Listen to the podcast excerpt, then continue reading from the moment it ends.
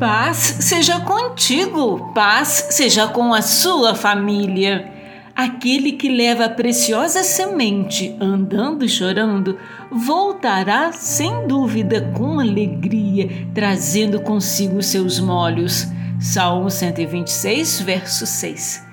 Nosso Pai é tão fiel para nos erguer de nossas duras provações e tentações. Ele estende suas mãos diante de nós e torna todas as coisas novas e belas em sua luz. Embora o choro possa durar uma noite, sempre há um grito de alegria pela manhã para aqueles que confiam no Senhor. Aleluias! Pois vocês nasceram de novo, não para uma vida que pode ser destruída, mas para uma vida que durará para sempre, porque vem da eterna e viva palavra de Deus. 1 Pedro, capítulo 1, versículo 23 creia, permaneça.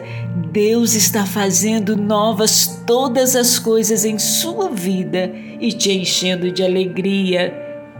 Deus te abençoe e te guarde.